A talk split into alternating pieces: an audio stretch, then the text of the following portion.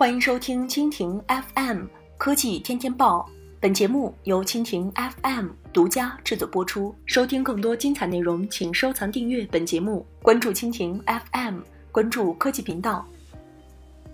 IT 之家8月19号消息，今年816周年庆期间，小米获得了 24.2 亿元销售额的好成绩。该成绩由小米在线上与线下小米之家共同创造，小米官方称这是在新零售上的胜利。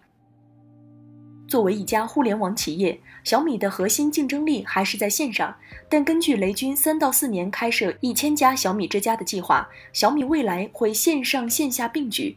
近期每个州小米均有多家小米之家以及专卖店开设，但这些店面均设立在市一级，覆盖面还远不能覆盖乡镇受众，但小米目前已经有更庞大的扩张计划。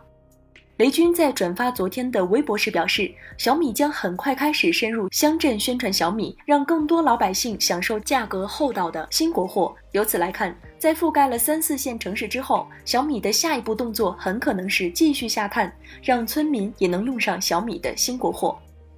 由于国内手机市场的激烈竞争，山寨机目前的生存市场也仅限于乡镇一级，小米如若以高性价比收割乡镇市场，市场上大部分的山寨机很可能将会遭遇灭顶之灾。以上就是今天的科技天天报，更多精彩内容尽在蜻蜓 FM。